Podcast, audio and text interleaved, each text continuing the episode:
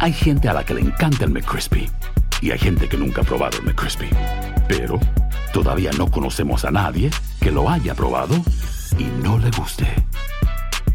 Para pa pa pa. Enigma sin resolver es un podcast para mayores de edad. Algunos escuchas pueden encontrar el contenido del programa ofensivo. Recomendamos la discreción de la escucha, especialmente para menores de edad. Soy enigmático.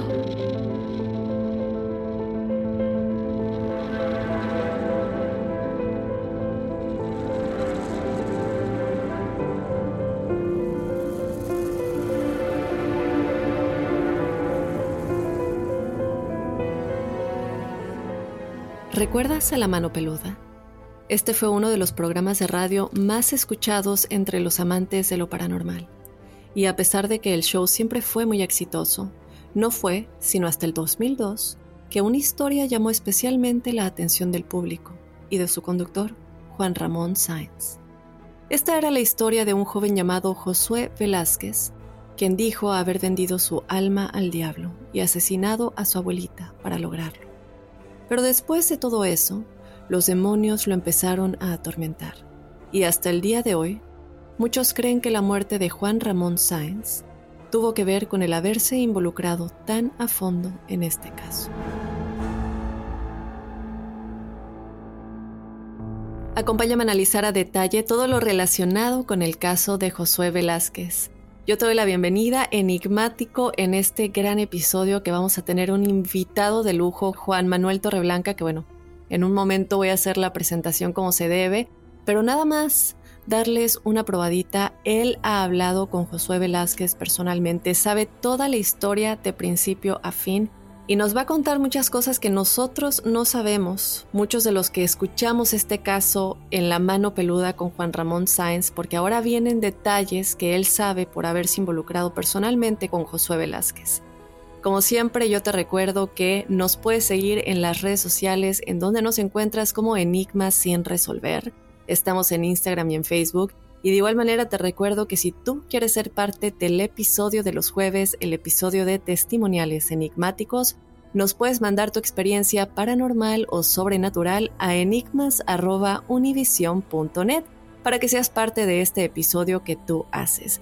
Te recuerdo que nos puedes mandar la historia escrita o de igual manera por medio de un audio. Lo único que te pido es que este audio no se pase de 5, 5, 30 minutos para que tengamos espacio para otras experiencias. Y bueno, sin más, vamos a comenzar con el episodio de esta semana, el caso de Josué Velázquez con Juan Manuel Torreblanca.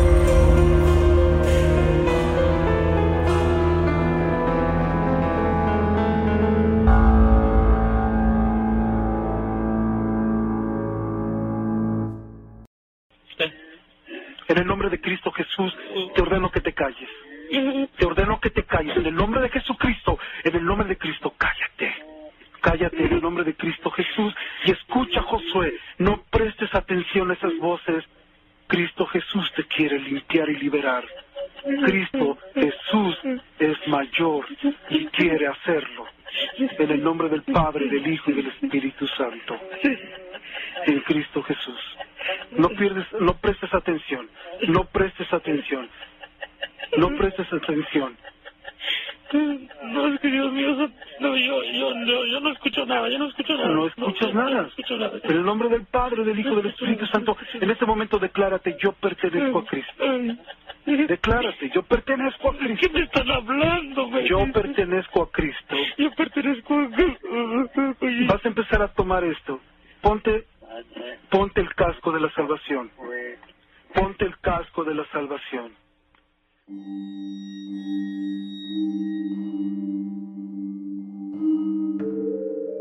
Soy enigmático. Muy bien, enigmáticos, ya vamos a comenzar con este episodio que me tiene muy emocionada. Con un poco de miedo, pero eso es lo que nos gusta. Yo espero que ya estés listo con tu café en mano o con tus velas prendidas si nos estás escuchando de noche y con cualquier también objeto de protección si quieres, porque ya sabemos que todas las veces que hemos hablado de este tipo de cosas, ustedes nos reportan que algo sucede a su alrededor. Entonces ya saben si quieren sus cuarzos, su palo santo, lo que sea que los haga sentirse protegidos, porque este episodio va a ser un episodio fuerte. Yo ya le doy la bienvenida a mi invitadazo de lujo, Juan Manuel Torreblanca, quien es el conductor y productor del podcast Testimonio Paranormal, que desde luego desde ya los invito a que lo vayan a escuchar.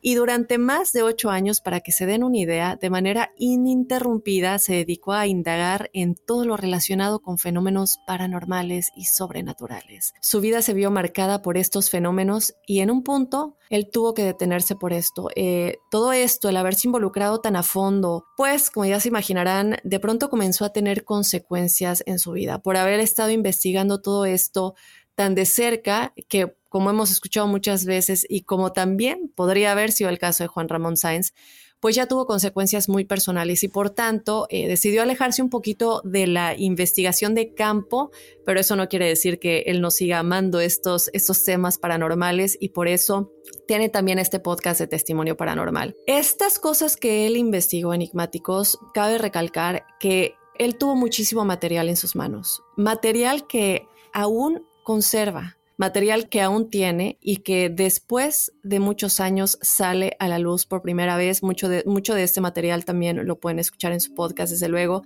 Y bueno, ya, yo tenía que dar esta super intro, mi querido Juan Manuel, para que toda la audiencia te conozca y que sepan por qué estás tan familiarizado con el caso de Josué Velázquez. Y bueno, sin más, yo te doy la bienvenida. Gracias por estar con nosotros. Muchísimas gracias por la invitación, Dafne. Es un placer, un gustazo estar aquí para platicar de estos temas y pues también de la controversia que existe con este personaje de Josué Velázquez, ¿no? Que sí, sí, mira, sí hay, en torno a él hay una especie como de, de, de nube mítica que se le ha formado a esta persona, porque, pues, híjole, se hizo mediático unos grados en los cuales era casi, casi llovía y era culpa de Josué Velázquez, ¿no? Este, pero sí, sí, sí dista mucho, o sea, dista mucho lo que en realidad le sucedió en cuanto a, este vínculo que tenía con Juan Ramón Sáenz. Con Juan Ramón Sáenz más bien lo ayudó, entre ellos se ayudaron, porque Juan Ramón Sáenz eh, también tenía, eh, bueno, se afirma que tenía como problemas que le estaban haciendo como trabajos, que tenía que ver con brujería, y Josué lo estaba ayudando, o sea, lo estaba ayudando con los conocidos que él tenía que estaban metidos en la religión, o no, están metidos en la religión yoruba. Ok, bueno, aquí ya me diste como eh, un, preámbulo, ¿verdad? De todo lo que vamos a estar platicando, que desde luego eh, igual quisiera que platicáramos un poco de lo que sucedió con Juan Ramón, que era tan querido y tan amado. Yo me acuerdo que lo escuchaba y ahí me encantaba escucharlo en las noches. Yo habría tenido unos nueve, diez años y ahí le seguí hasta mi adolescencia. Entonces, eh, quiero que comencemos. como dije en la introducción del episodio, este era un programa muy famoso, La Mano Peluda, seguramente todos los enigmáticos ya conocen este, este, este programa de radio que fue muy famoso. Pero como dije, no fue sino hasta el 2002 que un muchacho llamó y él estaba muy asustado. Y él decía cómo él había hecho un pacto con el diablo y se podían escuchar voces en el fondo y él decía, me están viendo, es una mujer, no tiene pies y, eh, ok, ya se fue, ya se fue. Y luego, ay, no está fuera de mi casa, la estoy viendo ahorita. Y se escuchaban todas estas voces y obviamente mucha gente, eh, Juan Manuel, tenía la idea de que no, pues está súper producido, esto nada que ver, no puede ser real. Y por eso quiero que empecemos por ahí. Nosotros obviamente creemos que esto fue real y quiero que me empieces a platicar un poco quién es Josué, desde luego, porque mucha gente a lo mejor no sabe quién es él como persona independientemente de esto y qué fue exactamente lo que hizo. Pues mira, eh, Josué Velázquez, eh, como lo podría yo presentar, porque yo no soy Josué, pero puedo hablar de él, es, lo considero un amigo, este, y lo que le pasó es una persona que le pasó algo especial, pero fue porque él mismo se estuvo metiendo en estos temas. Él mismo estuvo como queriendo rascarle por necesidad de querer tener pues posesiones este, materiales, ¿no? Como, como muchas personas. Yo, mira, yo personalmente le, le pregunté a Josué ¿por qué se metió en esto, en esto de la brujería? Porque eso es lo que realmente empezó a, a hacer él, ¿no? Practicar brujería. Y él me dijo que él empezó gracias a las caricaturas. Porque gracias a las caricaturas, todo lo que él veía y él anhelaba era ser ese ser, este mago o estos magos que, que existen en donde con una varita mágica cambian todo y pueden tener absolutamente todo lo que ellos quieran. Eso es lo que lo empezó a él como a meter al tema desde que era niño. Él es una persona que sí tiene o irradia eh, una, pues, podríamos decir, energía o vibra eh, eh, extraña. O sea, es una persona muy culta, lee muchísimo, él se autodeclara luciferino, así él dice que es y es un luciferino que estudia mucho. Él, él, se pone como si fuera una especie de jesuita. Ya ves que los jesuitas son estas personas que están todo el tiempo aprendiendo y leyendo y tratando de indagar más en, bueno, de saber más temas. Él solamente que, pues digámoslo así, como que cambió de bando, ¿no? Y eh, no, es, no se ha salido por completo de, de lo que tiene que ver con la brujería. Efectivamente, como comentabas, todo empezó y se remonta a ese 2002, en donde él le marca a Juan Ramón Sáenz y se ventila toda su, su historia. Y se ventila porque no creas, y es de las cosas que las personas no saben, no habló sin conocer a Juan Ramón Sáenz. Él ya conocía previamente a Juan Ramón Sáenz. Ellos se vieron en Estados Unidos. Los presentaron. Y entonces él mismo recurrió a Juan Ramón Sáenz cuando estuvo en, un, en una crisis. Eh, supuestamente a este personaje de, de Josué Velázquez hizo un pacto con Satanás.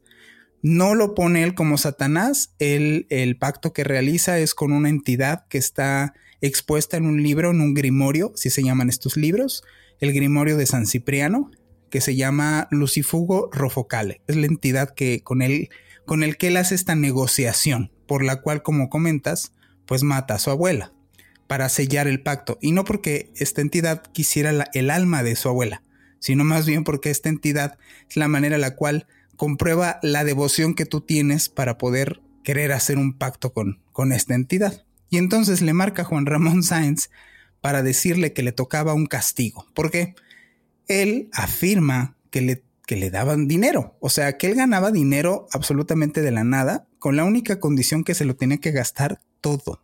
O sea, no podía ahorrar, no podía donarlo, no podía ayudar a otras personas, se lo tenía que gastar en cosas absolutamente banales todos los días. Él dice, esto a mí no me consta, él platica y dice que él tenía todos los días 15 mil dólares para poderse gastar dinero. Y entonces este dinero lo tenía que todos los días gastárselo. Y pues llegó el día en el cual no se los gastó, ayudó a una persona y entonces le tocaba castigo y es cuando le habla Juan Ramón Sainz y es esta parte en la cual, porque es una serie de llamadas, no es una sola llamada la que él hace.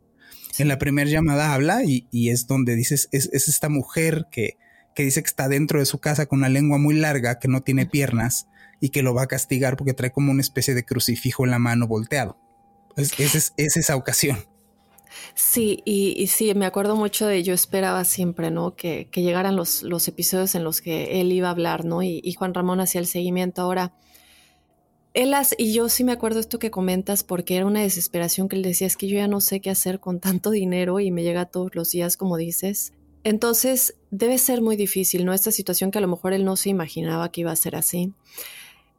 Quiero que me platiques antes de adentrarnos a cuál iba a ser el castigo quién es esta entidad, Lucifugo Rofocale, que hasta me da como cosita decir el nombre. Eh, ¿Quién es esta entidad exactamente? ¿Por qué esta entidad es la que él escoge hacer esta negociación? Mira, es importante mencionar de dónde saca él este pacto, eh, que es del libro del, bueno, así se le conoce, el libro de San Cipriano.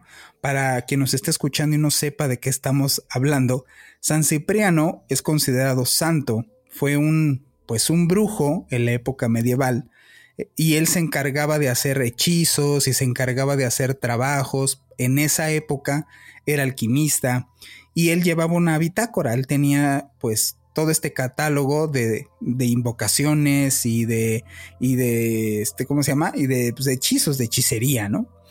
¿Por qué se le considera San Cipriano santo? Porque hubo un buen día en donde él se enamora de una mujer y, él quiere acceder a esta mujer. Y entonces hace lo propio y empieza a invocar a todas estas entidades, incluida la que te acabo de mencionar, pero pues sin ningún fruto, o sea, no tuvo fruto su, su, invocación y esta manipulación de energías, ¿no? Y entonces en la desesperación por conquistar el amor de esta persona, le pregunta directamente según a Satanás y le dice, ¿por qué yo no puedo tener el amor de esta mujer? Y le dice, Agustina se llamaba la mujer, y, directamente le contesta el diablo supuestamente, le dice, es que ella es cristiana, y contra eso yo no puedo, eso está arriba de mí, eso es, eso es lo todopoderoso. Y entonces en ese momento San Cipriano deja todo lo que tenga que ver con ocultismo, con hechicería, con todo eso, y se vuelve al cristianismo, y por eso es considerado santo.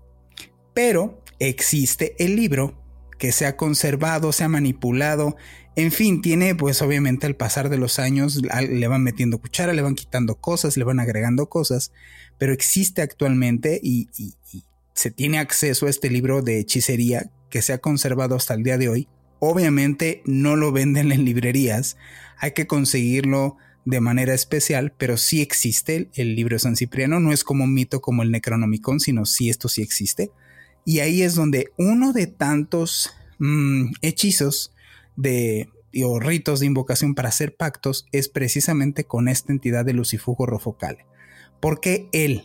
Porque no es muy complicado hacer su rito de invocación. Ojo, para las personas que nos están escuchando, lo que pasa es que en este libro viene descriptiva para hacer un rito de invocación muy elaborado. O sea, viene descriptiva de plantas, de tiempos, de, de métodos, tan pero tan elaborados que sí es un verdadero reto poder realizar alguno de estos hechizos.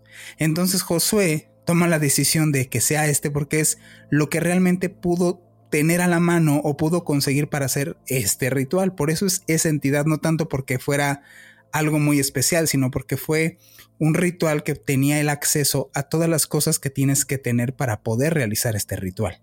Ahora, tú me comentas el por qué escoge esta entidad en específico. ¿Me puedes hablar un poco acerca de este famoso castigo que es el que ya al final lo estaba torturando tanto? ¿Qué era el castigo? ¿Qué es lo que a él le pasó?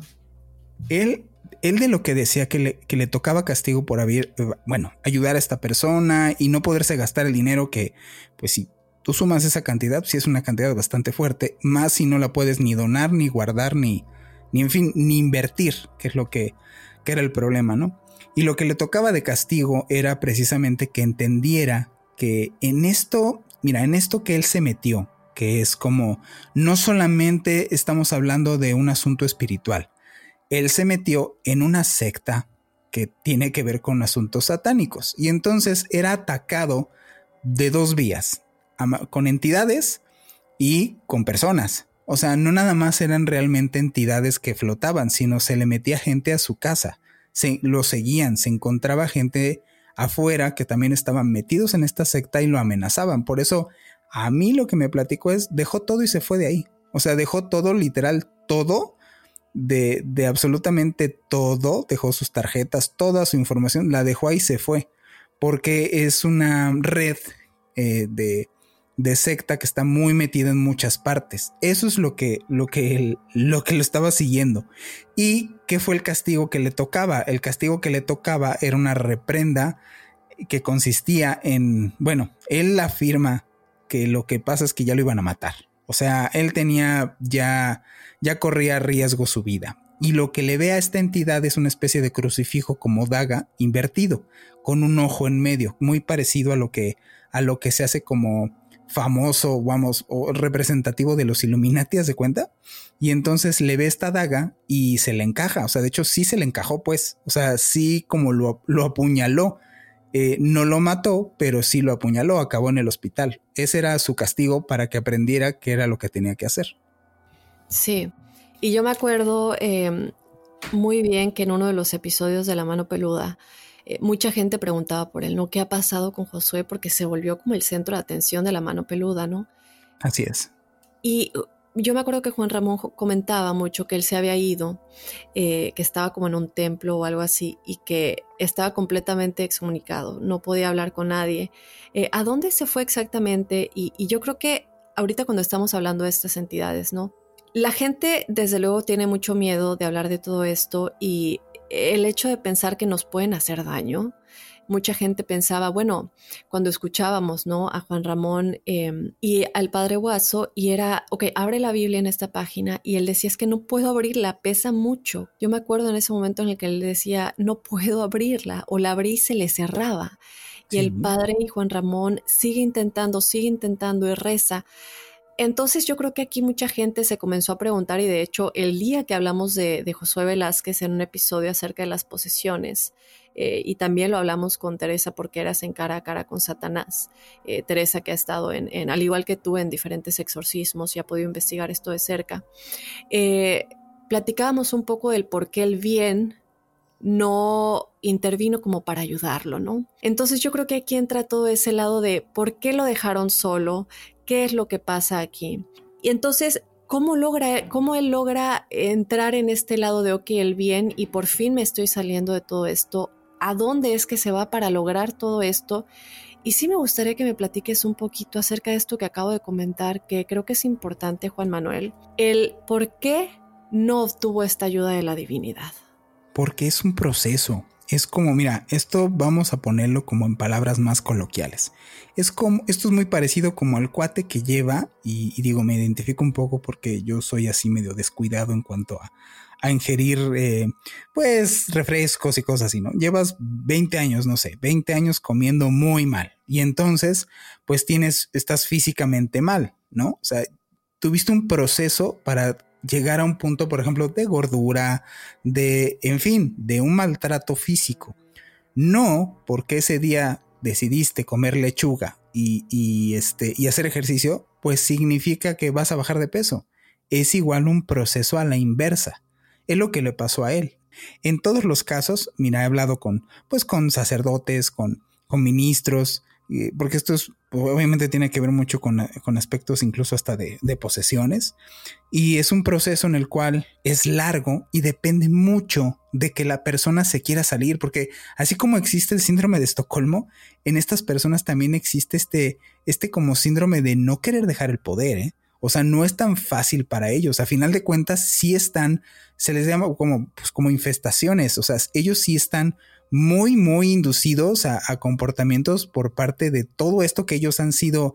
Es como, pues vamos, no va a dejar su comida chatarra porque un día pues vio que tenía 20 kilos de sobrepeso y, y, ya se arrepintió. O sea, sí te queda esta manía. Ellos están muy, muy, muy, pero muy metidos en el rollo del poder, de tener el control, de poder controlar su vida y la de los demás. Y entonces tienes que ceder a eso, tienes que dejar a un lado el control que tengas pues espiritual o energético que te da esto, ¿no? A final de cuentas que por eso lo buscan.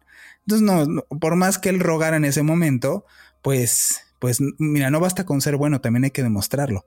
No porque te, en ese momento te, sientas angustiado, porque pues, estás viendo que una entidad te quiere apuñalar, pues sí, en, las trincheras no hay ateos. Espérate que estés más tranquilo y que pase el día a ver si sigues pensando lo mismo. ¿Qué, ¿Qué fue lo que le pasó a él? O sea, lo que me estabas preguntando y comentando de Juan Ramón Sáenz, él acudió a Juan Ramón después de todas estas llamadas, lo vio en Estados Unidos, le dijo, ayúdame, y se lo lleva, lo recluye a un centro que existe que tenía precisamente este, este, eh, no me acuerdo si era ministro o era padre, creo que sí era padre, en donde eh, como él había varios casos y primero que nada es aislarlo para poderle pues quitarle todos estos, estos, este, de entrada manías mentales, así como pues las entidades que él ya traía colgando, ¿no?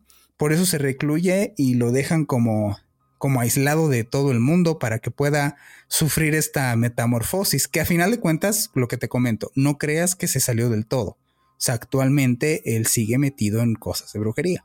Ok.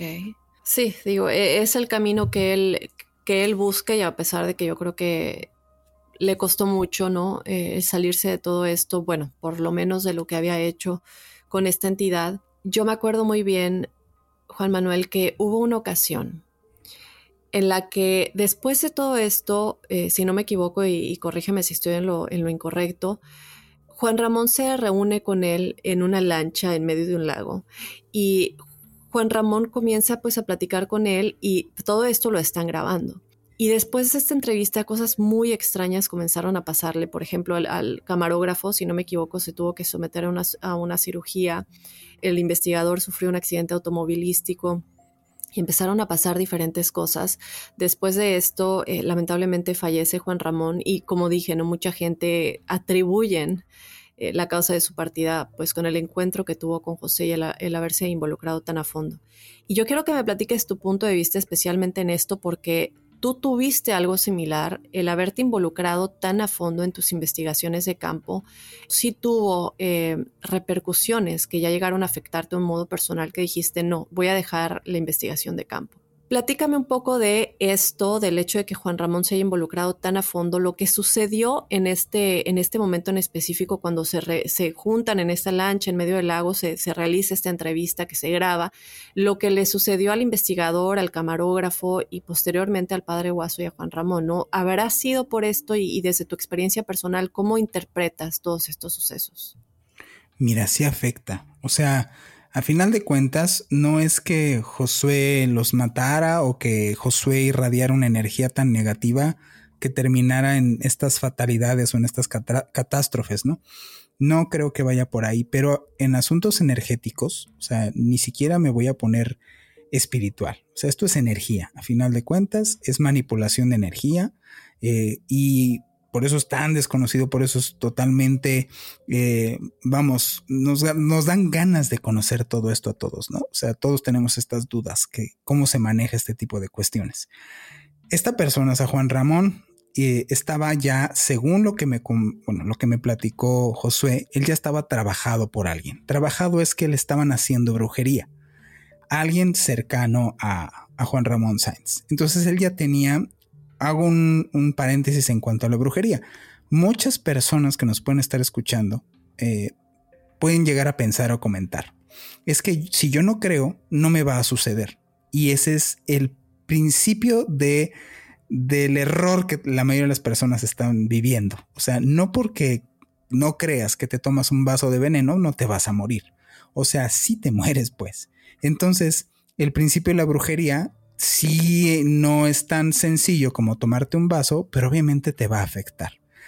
Josué ya estaba en un momento que se iba a él, según bueno, lo que él platica, se iba a liberar. Él tenía un anillo que es conocido como el anillo del rey Salomón. El rey Salomón es el que tenía el poder de invocación de los espíritus. O sea, esta creencia de invocar espíritus para poder manipular está impregnada en todas las culturas, incluidas las de, por ejemplo, las de México, con los con los antiguos toltecas o está impregnada en incluso en lo de Aleister Crowley, ¿no? En donde se hizo el ritual del, del gran ángel o no me acuerdo cómo se llamaba.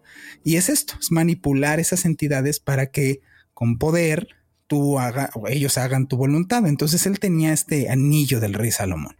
Me acuerdo que él tampoco se podía quitar el anillo, ¿cierto? Es correcto, no es, no, o sea, vamos, de quitárselo se, lo podía quitar, pero le volvía a aparecer ahí. O sea, lo podía dejar botado y él irse y él manejar en carretera. Él se dormía y aparecía otra vez con el dedo con el anillo. O sea, ese tipo de cuestiones. Por eso la gente dice, o sea, no se le podía quitar en lo absoluto que se cortara el dedo. No, no era de esa manera. O sea, más bien era que otra vez lo volvía a aportar de manera desconocida, otra vez le aparecía en el mismo dedo. Entonces iba a tener un ritual de liberación. Su ritual de liberación, ojo, se lo hacen babalaos. Son estas personas de alto rango, o del rango más alto que existe en la religión yoruba, y entre, no me acuerdo si entre 8 o 9 babalaos iban a hacer un ritual para quitarle este anillo, romper lo que estaba ahí vinculado con él, para que ya no existiera este lazo de estas entidades que estaban según al mando de Josué, pero pues acaban calcomiéndote, ¿no? Es como, es como que tengas cáncer, pero te ayuda poquito, haz de cuenta, ¿no? Entonces se lo iban a quitar, eh, Juan Ramón Sáenz se entera de esto y los, eh, bueno, los babalaos era quien le estaba, le estaba ayudando tanto a Josué y tanto le estaban ayudando a Juan Ramón Sáenz. O sea, eh, se conocían y se compartían estos conocimientos. Si se fijan o se llegan a fijar en esa grabación que estás comentando tú, en donde todos eh, de una televisora mexicana, todos acaban mal, camarógrafo, conductor, incluso hasta los productores que ni fueron, tuvieron como cuestiones muy extrañas ahí. Si se fijan en la grabación, si lo pueden llegar a encontrar, Juan Ramón Sáenz está agarrando el estómago. Desde ese entonces él ya presentaba malestar estomacal. Él pues murió de, de complicaciones, creo que de una peritonitis, en donde ya tenía estaba avanzado en cuanto a, pues, vamos, malestares estomacales, ¿no? Y según esto, la energía que se movió en ese encuentro, que se iba a liberar el anillo y todo esto que iba a suceder, pues promovió que Juan Ramón Sáenz se muriera, y el padre, ¿no? Yo pudiera decir, o lo que yo opino de eso es que, pues es una coincidencia muy extrema, obviamente sí tiene que ver más allá de Josué Velázquez, lo que él movió y las energías que se mueven cuando tú alteras estas cosas. O sea, si tú agarras un palo y le pegas en la cabeza a un perro rabioso, te va a morder. Esto es muy similar a lo que comentabas de lo que me sucedió a mí. O sea, yo por meterme en estos temas, por saber, yo ni me volví brujo, ni me metí en nada más, porque para mis creencias esto es esto es perder perspectivas y me inclinaba hacia un lado de la balanza. Y aún así, es como lo que te digo del perro rabioso. Esto desconoce. Esto no, no le importa quién seas, ni quién, ni quién eres, ni a dónde estés, ni con quién te lleves. Esto te afecta y te afecta bastante. Yo por eso dejé campo. O sea, las investigaciones de campo, yo ya no me meto absolutamente para nada ahí. Una cosa es platicar la experiencia que yo tuve y otra cosa es volver a, a, ya sé que hay un perro rabioso, o sea, ¿para qué voy a ir ahí? Me va a, me va a volver a morder, ¿no? Claro, sí, y algo que platicamos mucho em, aquí en Enigmas y, creo que hace poco lo platicamos con Adriana Urrutia, una experta igual en todos estos temas que igual eh, ha realizado, bueno, realizas el día de hoy mucho trabajo de campo, como te platiqué fuera del aire, estábamos platicando enigmáticos, Juan Manuel y yo, Em, y ella pues ha estado y lo platicamos en el episodio de la brujería, eh, en todo esto, ¿no? Ella ha ayudado a hacer sanaciones, a ella le han pedido que haga magia negra y ella se niega por completo, eh, pero es, es el hecho de que una vez que tú ya entras en esa como burbuja, ¿no? De lo, de lo malo, no hay manera de que no te alcance, no hay manera de que no te perjudique. Eh, y llega ese punto en el que, como tú dices, bueno, de pronto ya me arrepentí y ahora sí, bueno, pero ¿en dónde, por qué no estabas tú antes en esta burbuja? Yo lo veo como una burbuja del bien, ¿no? ¿Por qué no estabas en esta vibración alta? Te fuiste a una vibración tan, tan, tan, tan baja que no es como que vas a subirte al elevador y vas a ascender inmediatamente, no tienes que ir piso por piso, por piso, por piso en, en este como elevador de volver a vibrar alto y volver a estar en este punto en el que, en el que te puedas salir de esa burbuja del mal. Y yo creo que eh, esto es muy importante comentarlo porque mucha gente eh, cree que como Josué, hacer algo una magia negra, un hechizo, un amarre, pues es muy fácil, ¿no? Ya de esta manera voy a conseguir algo de, una manera muy fácil, pero no estás teniendo en cuenta las consecuencias y las cosas que te pueden pasar a ti, que lamentablemente vemos es, lo que le pasó a, Josué. Ahora, hablamos del anillo del rey Salomón. Creo que esto es algo muy importante porque, bueno, mucha gente no sabrá quién es el rey Salomón, que eh, data de antes de Cristo. Y quiero que me platiques un poco por qué este anillo específicamente, cuál es el poder que este anillo del rey Salomón o cómo se conecta el rey Salomón con todo esto específicamente. Bueno, eh, cualquier persona lo puede, lo puede buscar, puede encontrar información en cuanto a lo que realizaba el rey Salomón. De hecho, el templo de Jerusalén cuentan o dice las escrituras que fue edificado eh, por el rey Salomón con la ayuda de los demonios. O sea, él ordenó que los demonios le ayudaran a hacer la edificación.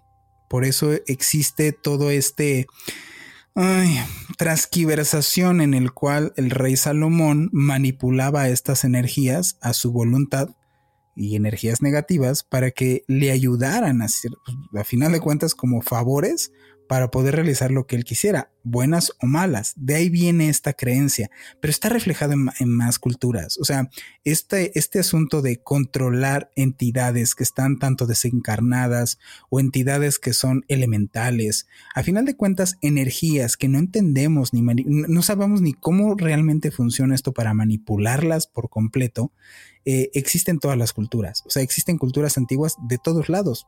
Veamos México. O sea, si tú te metes al asunto de, de este control de los brujos, los chamanes aquí en México, pues vas a encontrarte referencias que ellos mismos hacían este, este, tipo de cosas. O sea, ellos manipulaban, aquí les llamaban distinto, aquí eran los aliados y eran, ellos les llamaban distinto que demonios, les decían seres inorgánicos.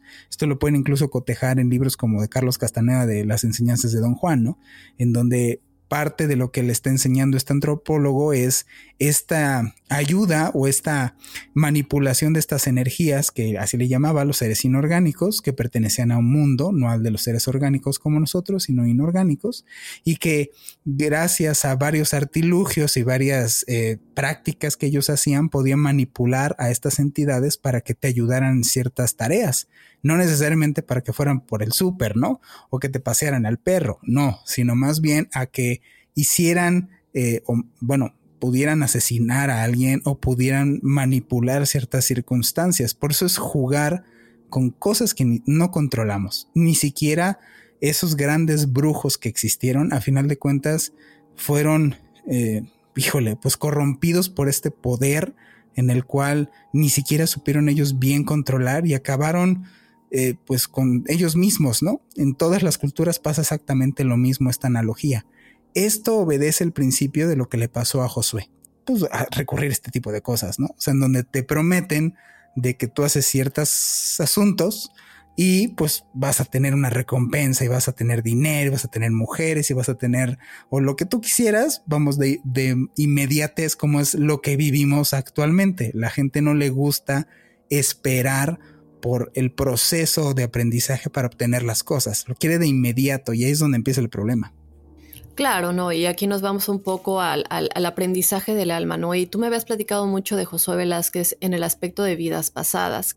Y yo sí me pregunto, ¿cuál es el tipo de revisión de vida que va a tener Josué cuando llegue a este momento de la revisión de la vida, cuando sea recibido digo, ya sea el bajo astral o el medio astral, no sabemos qué le vaya a tocar dependiendo en su vibración. Eh, ¿Qué pasa con sus vidas pasadas? Tú me habías platicado un poco que habías hablado con él de, vidas pasadas y, que me platiques cómo se conecta con lo que le está sucediendo en esta vida como Josué Velázquez. Pues mira, yo le pregunté, porque de las cosas que él cree en la reencarnación, ¿no? Yo le pregunté, ¿tú crees en la reencarnación? Me dijo, por supuesto, es, es obvio, no es inminente.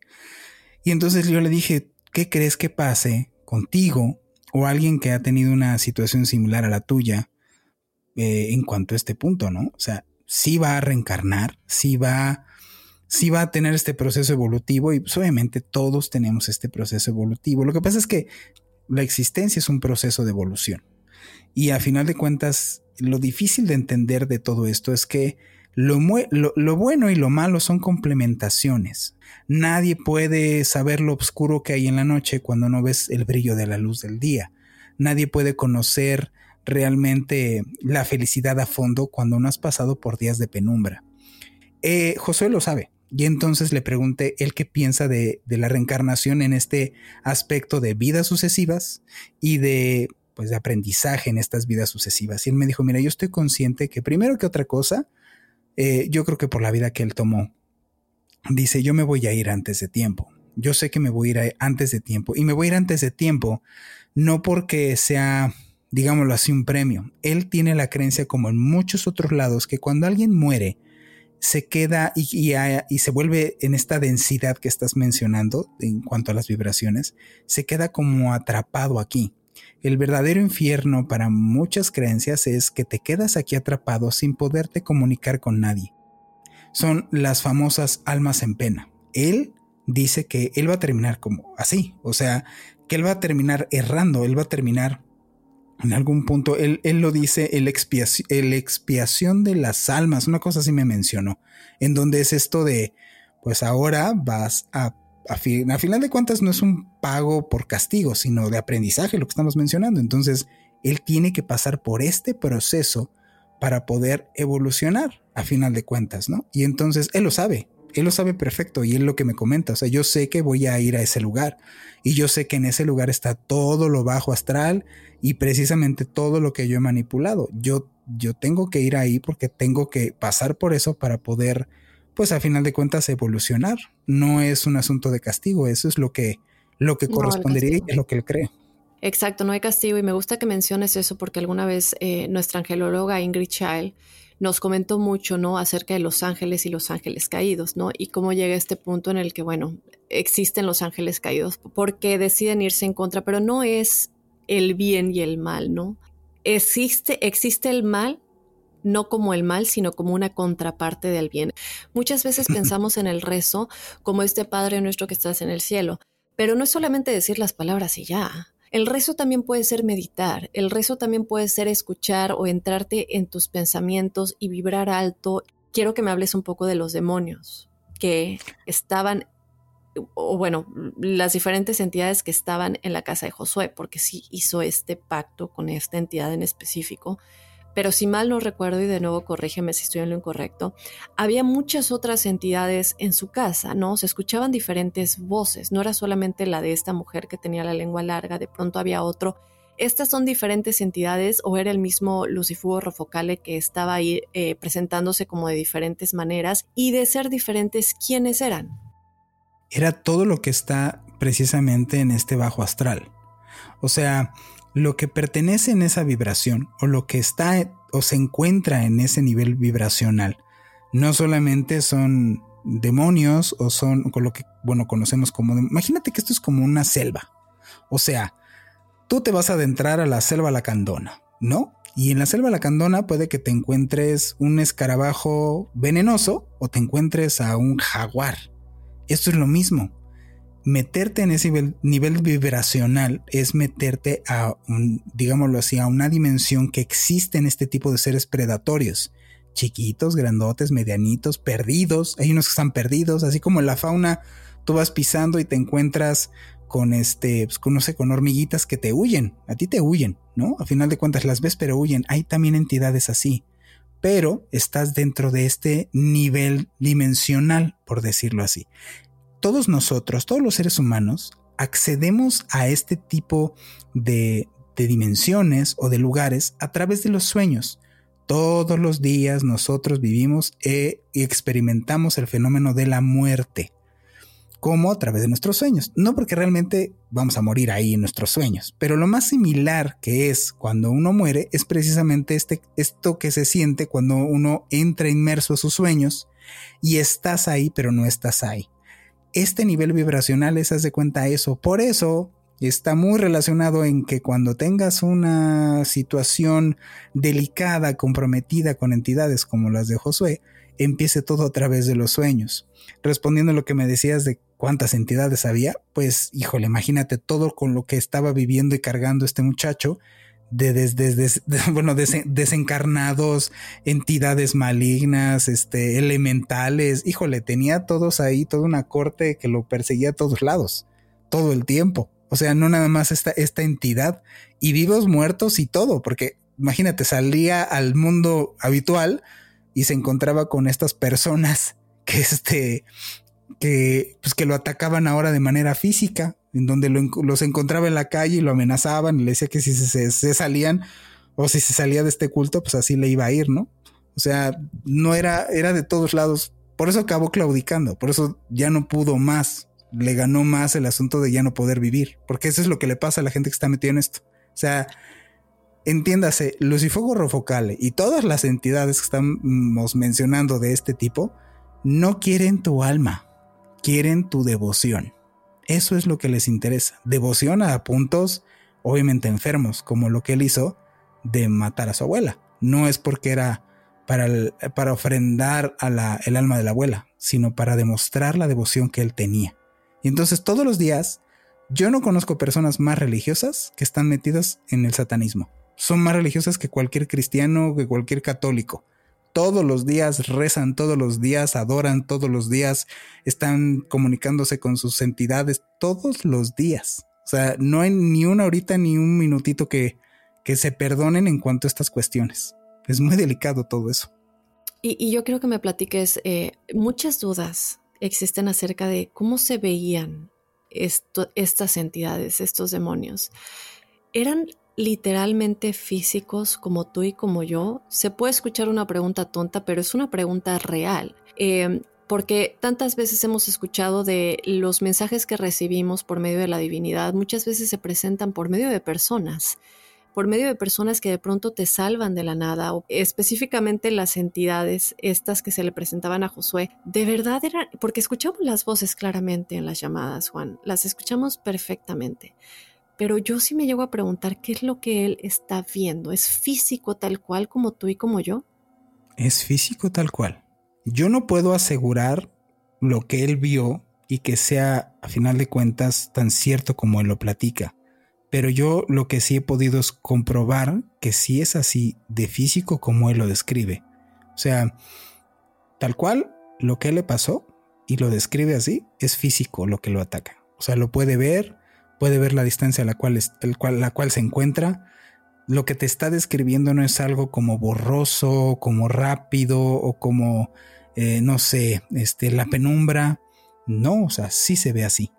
Yo, de las experiencias que tuve que, que me constató que puede pasar esto, justo estábamos haciendo eh, está un programa que se acaba de estrenar, que es de lugares embrujados en México. Y nosotros pues, nos fuimos a meter a varios lugares embrujados en México, ¿no? Y uno de tantos en donde acabamos de mostrar este material inédito nunca había salido a la luz. Lo, recopilamos después de casi 20 pues, años de, este, de haberlo realizado, porque pues, es, un material que, hicimos por ahí del 2004-2005. Y lo que nos toca ver es como una especie de ente negro que, que se desplazaba de una manera tan, pero tan... Yo lo único que puedo decirte es tan espantosa, pues, o sea, ni siquiera puedo describir muy bien cómo es que se desplazaba esta cosa. No fue de que la vi de reojo, no fue de que la vi de rápido, la vi directamente y la tuve enfrente de mí y luego arriba de mí, porque esto se pegó en un techo de, de una nave industrial a como a 15, 20 metros. Y, no la dejé de ver constantemente como 15, 20 minutos. O sea, no era algo de que me volteaba y se modificaba, no, era una sombra como entre sólida espesa, nubosa, para que me pudieran entender, en donde se veía densa, negra, pero también se deformaba. Llegamos a tomar una foto. Hay una foto de esta como entidad. Sí se, se, tomó y es como una especie de silueta negra que tiene una mano, por decir mano, y en su mano tiene como un candelabro o una luz roja que, que la trae cargando. Entonces, pues yo me remito a, lo que a mí me pasó. Y pues sí se ven físicamente, o sea, ya ese punto sí se ven físicamente, no, no se ve borrosito ni transparentoso, se ve físicamente. A mí me ha tocado ver tanto eso como el niño que yo fui a los cinco años, yo lo vi como ves a alguien en la calle, no lo vi así como translúcido, no lo vi físicamente, y no lo toqué, pero pues, vamos, no se veía a través de este niño. Igual esto no se veía a través de esta sombra, se veía sólida la sombra. Y esta cosa, en el caso de, del que te comento, que es el de la fundición, esta cosa gruñía y gritaba y decía cosas muy raras y, gemía y, y seguían niños gritando y nos aventaron tubos y piedras muy, muy feo, la verdad. Y así se comportan. Entonces lo que le pasa a mí me remite a lo que me pasó. Es cierto, sí se manifiestan físicamente y si es como pudiera ser como él, él lo describe en estas llamadas que tuvo con Juan Ramón Sáenz. Sí.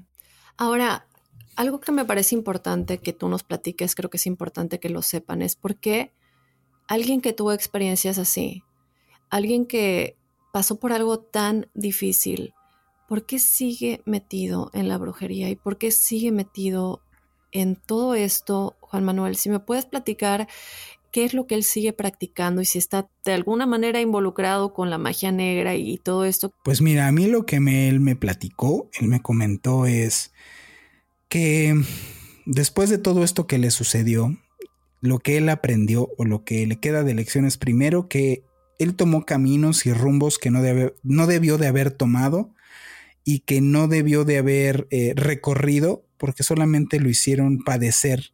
Ahora, lo que él me platicó es lo que supuestamente él ya hace o trabaja, ya no es para dañar a ningún ser humano. O sea, él lo que hace, no hace trabajos o no hace eh, hechicería o no hace todo enfocado a, a perjudicar a nadie, sino más bien ayudar a la gente. O sea, él lo tiene como muy claro que ahora lo que tiene que hacer, como él lo dice que todos los días hace indulgencia, porque le pregunté, bueno, ¿qué no crees en Dios? Y me dijo, sí, claro. O sea, yo todos los días hago indulgencia porque sé lo que hizo. De hecho, me contestó que sí te eriza un poco la piel porque me contesta, claro, y soy ferviente, o sea, yo soy creyente total del el día del juicio y que el diablo reclamará lo suyo y se ríe bien macabro, ¿no? O sea, sí es consciente de lo que está realizando, pero ya no perjudica a otro ser humano en lo absoluto. O sea, lo que he platicado yo con él han sido cuestiones de ok, para que se te abran los caminos y para que te vaya bien en la vida y para que ningún momento es como para, para afectar o tener una afectación hacia, otros, hacia otras personas. Ahora, ah, quiero que le cuentes un poco a la audiencia, Juan Manuel, eh, porque estábamos platicando el otro día tú y yo fuera del aire y me platicabas que en una de esas ocasiones que hablaste con, con Josué, eh, de pronto tú empezaste a sentir algo raro a tu alrededor, incluyendo un olor. Y él te dijo, después de, que platicaste con él, te dijo, ¿no sientes algo raro a tu alrededor? ¿No sientes que hay como un olor?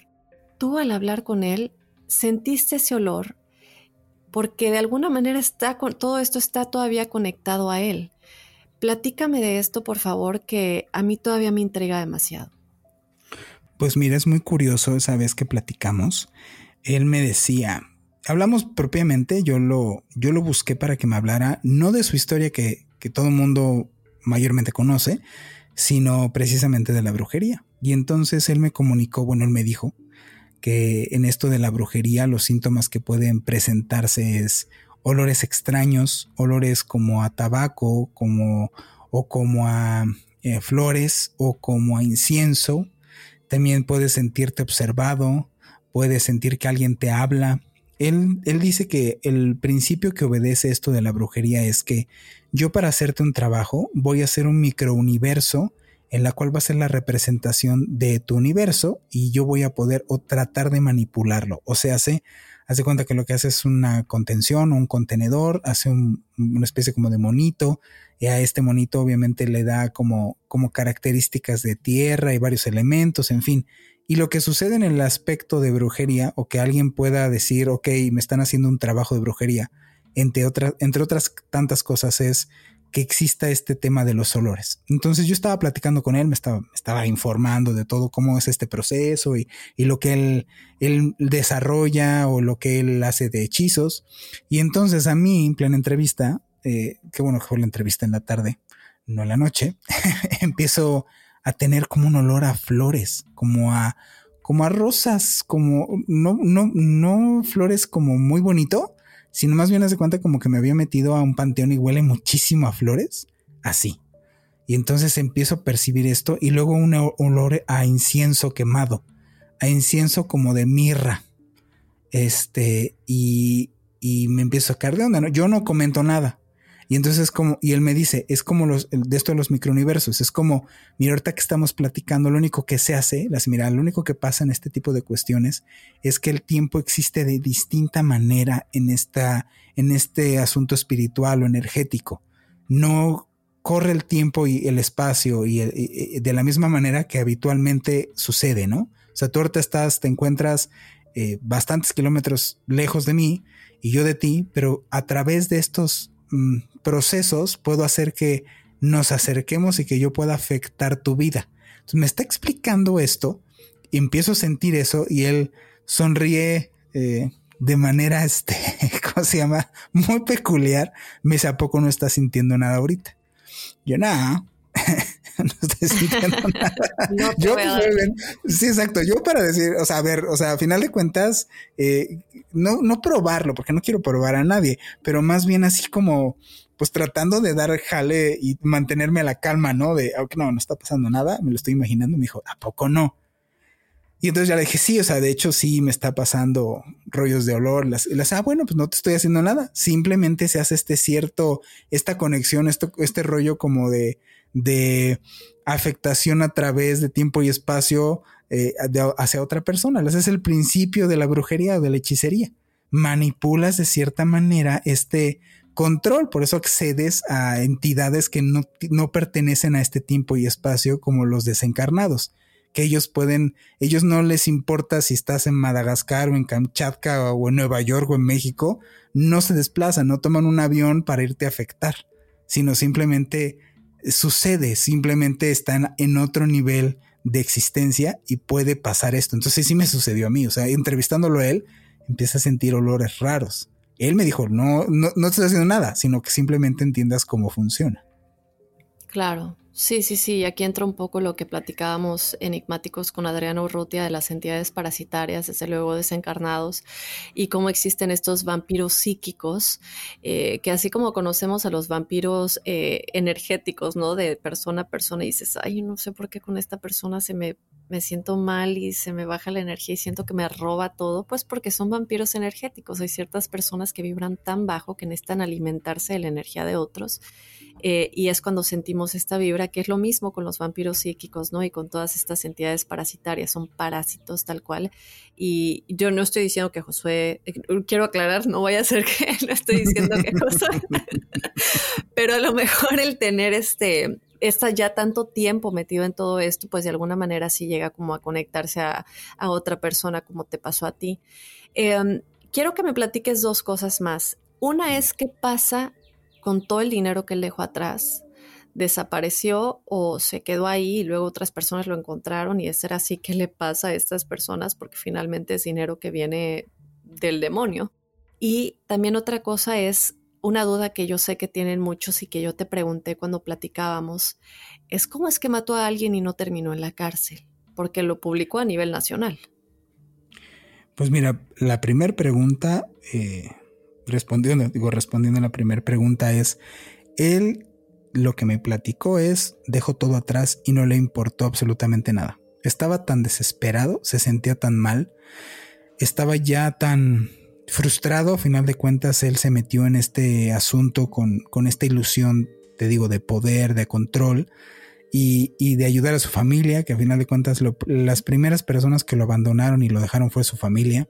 Y entonces vivía realmente una vida amarga, aparentemente tú lo podrías ver por fuera así de pues, una vida maravillosa, ¿no? Donde pues, diario tienes esa cantidad de dinero y, tienes pues, la facilidad de, obtener muchas cosas al chas y resulta que era una persona que era infeliz. Eso es lo que lo orilla. Entonces, como estaba tan desesperado para salirse de esta infelicidad que él vivía todos los días, deja todo cuando habla con Juan Ramón Sáenz y existe la oportunidad de hacer esta reclusión para, pues digámoslo así, eh, ayudarlo a salirse de todo este tema, de todo esta, de toda esta porquería, porque al final pues es eso donde estaba él metido, estaba literalmente en una cloaca, deja todo, no le importa, no le importó, bueno, lo que me dijo no le importó dejar ni terrenos, ni casas, ni absolutamente nada.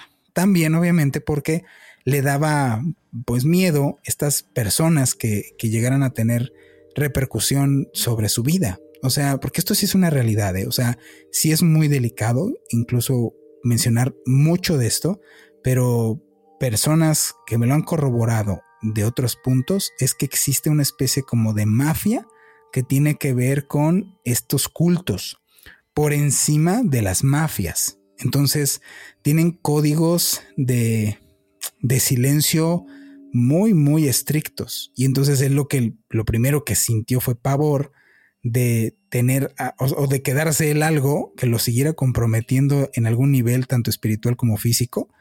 Y estas personas que fueran pues a, a, tener a final de cuentas como, como repercusiones sobre su vida. Entonces dejó todo, no le importó y se fue. Es lo que él me comenta, me parece coherente.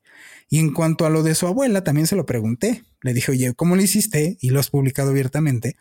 ¿Cómo le hiciste para, pues para hacer como, o salir bien librado del hecho de que eh, abiertamente has declarado de que tu abuela, pues tú la mataste, ¿no? Y entonces lo que él, si te fijas ya como que ya no comenta mucho esta parte, pero lo que me dice es, pues mira, Primero, lo que yo le hice a mi abuela, lo que está en peritaje, yo no, yo no soborné a nadie. Entonces, lo que está en peritaje cuando fallece mi abuela es, pues murió de causas naturales y la señora no tenía nada de lo que él dice que, que tuvo, que le hizo. Y él lo que, me, lo que comenta en su grabación con Juan Ramón es que el pedimento que le tenía que hacer a esta entidad que has mencionado es a través de la piel de la espalda de su abuela. Entonces la tiene que matar y después su pedimento, su carta pedimento, la tiene que hacer arrancándole la piel de la parte de la espalda de la, de, la, bueno, la parte superior de la espalda y ahí mismo escribir lo que él quiere. Y supuestamente ahí es donde se sella este, esta carta de, de, de, de pedimento hacia esta entidad. Y entonces supuestamente él entra como en una especie de, de somnolencia, él se queda dormido porque pues obviamente vive en esta, en esta vorágine que tiene que ver con estas entidades y cuando despierta, eh, su abuela pues, está muerta, pero no tiene absolutamente nada en la espalda. O sea, la espalda la tiene eh, pues, como si no le hubiera hecho nada. Y, eh, y le dijeron, cuando eso suceda, porque tiene que pasar una noche para que tengas una respuesta de que sí fue digámoslo así, valorada tu petición y aceptada. Y entonces la manera de corroboración supuestamente es que, que no, no, lo implicara en nada, o sea, pareciera la abuela como si hubiera muerto de causas naturales. Entonces cuando hicieron la investigación, el peritaje, sale que murió de causas naturales. Entonces, aunque lo declare, pues es como si yo ahorita dijera que yo, este, maté a una persona, pero pues resulta que a la hora de, de que todo es el peritaje ni siquiera corresponde que yo me encontraba yo ahí. Entonces, pues más bien pasa como alguien que está mintiendo, que eso es lo que la gente le ha preguntado mucho. O sea, entonces tú estás mintiendo, tú no mataste a tu abuela. Más bien murió tu abuela y lo quieres como cuadrar a esta versión. Es como él ya no quiere indagar en esto. O sea, él ya no, si tú le preguntas o le llegas a comentar esto, te dice, sí, ajá, sale. Y eh, siguiente, porque precisamente es un tema muy delicado, ¿no? Eso es lo que sucede. Yo lo que le pregunté es lo que me contestó del tema de su abuela. Juan Manuel, obviamente muchísimas más cosas que platicar que eh, nos podríamos ir como en cada episodio que tenemos invitados con más y más y más. Me encantaría desde luego mantener la invitación abierta para tenerte de nueva cuenta en Enigmas. Eh, y desde ahorita ya les pido enigmáticos que vayan a escuchar a Testimonio Paranormal eh, con cosas muy, muy interesantes, eh, pero coméntale a la audiencia un último, pues, mensaje, diría yo, conclusión que nos quedamos con este tema de Josué y, todo este rollo de conectar y hacer estos pactos con estas entidades. Y desde luego no nos podemos despedir sin que le comentes a la audiencia en dónde pueden encontrar el podcast y a ti o, todas las redes de contacto de testimonio de Juan Manuel. Pues antes que nada, muchísimas gracias por la invitación. Es un placer platicar contigo. Se platica muy padre de estos temas. Sabes muchísimo. Yo encantado de volver a estar en tu programa. Eh, de antemano, pues te lo agradezco. Y agradezco la oportunidad de ahorita platicar. Se me, fue ahorita el, híjole, el tiempo así rapidísimo. Y mira, para conclusión diría yo, eh, mi canal existe para esta concientización. Así como van a poder encontrar entrevistas como la de Josué Velázquez. También van a poder encontrar entrevistas como la de este César Neftalí, por ejemplo, que fue alguien que fue poseído y estuvo metido en una secta satánica. O la de Eloy Reyes, que también fue poseído y, y su historia es muy especial. O sea, por ejemplo, Eloy estaba, él estudió psicología y estaba haciendo una maestría en Gestalt entonces, es una persona que no necesariamente, estaba totalmente desvinculado con el asunto religioso y creyente. Es más, estaba totalmente en otro rollo. Y en una situación, una circunstancia que los invito a que lo vean en mi podcast, en mi video podcast, que ahorita voy a decir en dónde lo pueden encontrar. Eh, lo que van a escuchar es pues esta narrativa en donde nos dice que por una situación que tiene que ver más bien a que bendijeron un lugar, como lo que nosotros hacemos aquí mucho en México, de que vamos a abrir el changarro y vamos a bendecirlo, bueno, después de eso acabó poseído. Él mismo no sabe, es, es él mismo tiene muchas dudas de cómo surgió todo este tema, porque para él estaba haciendo, o él era una persona normal, no era una persona metida en sectas o hacía hechicería o no. Nada más sí dice que en una normalidad era como medio adicto a las películas de terror y como a estos temas y como estar metido en este rollo y como que consultar con el brujo y que como irse a leer las cartas y como todo este tipo de cosas. Eso es lo que él sí declara y acabó en una pesadilla que le duró ocho meses y él le llama liberaciones y tuvo alrededor de 12 liberaciones, ¿no? Entonces, lo que les quiero dar de consejo es, primero que nada, que no se sientan solos en estas circunstancias de sufrir algún fenómeno paranormal. Todos tenemos una historia paranormal que contar. Nada más que muchos no se atreven a, contarla y sobre todo por el tema del desprestigio, de decir, bueno, es que ¿Qué van a pensar de mí si yo digo que tuve un avistamiento ovni o si yo, qué van a pensar de mí si yo digo que escuché voces y resulta que no era? Estos temas, eso es lo que es delicado, que sepan que no están solos, que sepan que en mi programa van a encontrar gente que nada tiene que ver, así como Eloy, que estudió psicología, van a encontrarse un arquitecto que que tuvo contacto extraterrestre y un sinfín de casos que nada tiene que ver el hecho de que estés metido como en el caso de Josué, que también lo van a poder encontrar en el canal. Entonces lo que les doy de conclusión es, por favor, no se sientan solos y métanse en estos temas de manera totalmente precautoria. O sea, no se vayan con la apariencia de que van a acabar siendo chamanes y van a poder controlar las cosas o se vayan a explorar de una manera abrupta. De verdad es muy delicado este tema, es una realidad, se te puede en serio arruinar la vida por estar metiéndote en estos temas de manera totalmente arrebatada. Entonces, eh, los invito a que entren a, a, mi canal, nos encuentran en todas las plataformas de podcast y también en el canal de YouTube de pitaya.fm. En el podcast, pues van a escuchar todas las, todas las pláticas que tuvimos con estos personajes. De bueno, el programa se llama Testimonio Paranormal, relatos inexplicables que te quitarán el sueño. Y en el canal de YouTube de pitaya.fm van a, van a poder ver las caras, los rostros y las expresiones de las personas que nosotros entrevistamos, ¿no? Viene mucho material inédito que se ha mantenido, digámoslo así, como en las sombras. Yo no lo había sacado porque mi finalidad no había sido más que de conocimiento eh, personal y había estado durante 20 años este material sin darse a conocer. Entonces los invito a que lo, a que lo vean, a que lo compartan, a que nos conozcan y que nos compartan también sus historias para conocerlas también y, y poder este, no sentirnos tan solos en este mar de, de problemas paranormales. Así es. No, pues Juan Manuel, yo te agradezco muchísimo que hayas estado con nosotros. Muchas gracias a ti, Dafne, de verdad. Es un placer estar aquí en tu programa. De esta manera nos despedimos de este episodio de Enigmas sin resolver. Yo te recuerdo que nos puedes seguir en las redes sociales en donde nos encuentras como Enigmas sin resolver. Estamos en Instagram y en Facebook.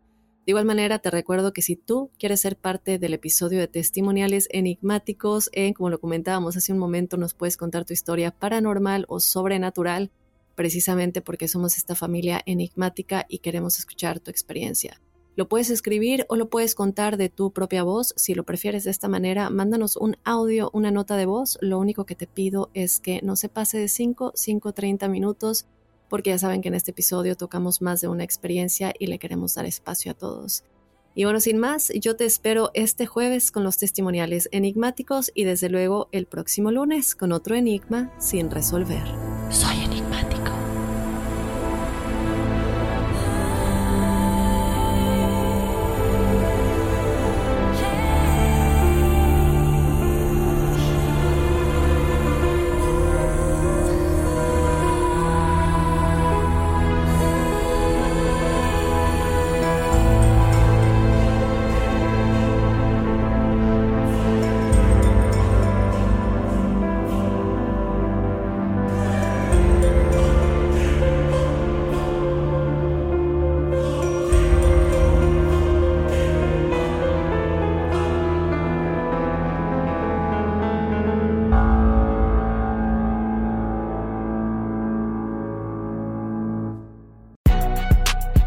no sabes que el Spicy McCrispy tiene Spicy Pepper Sauce en el pan de arriba y en el pan de abajo, ¿qué sabes tú de la vida?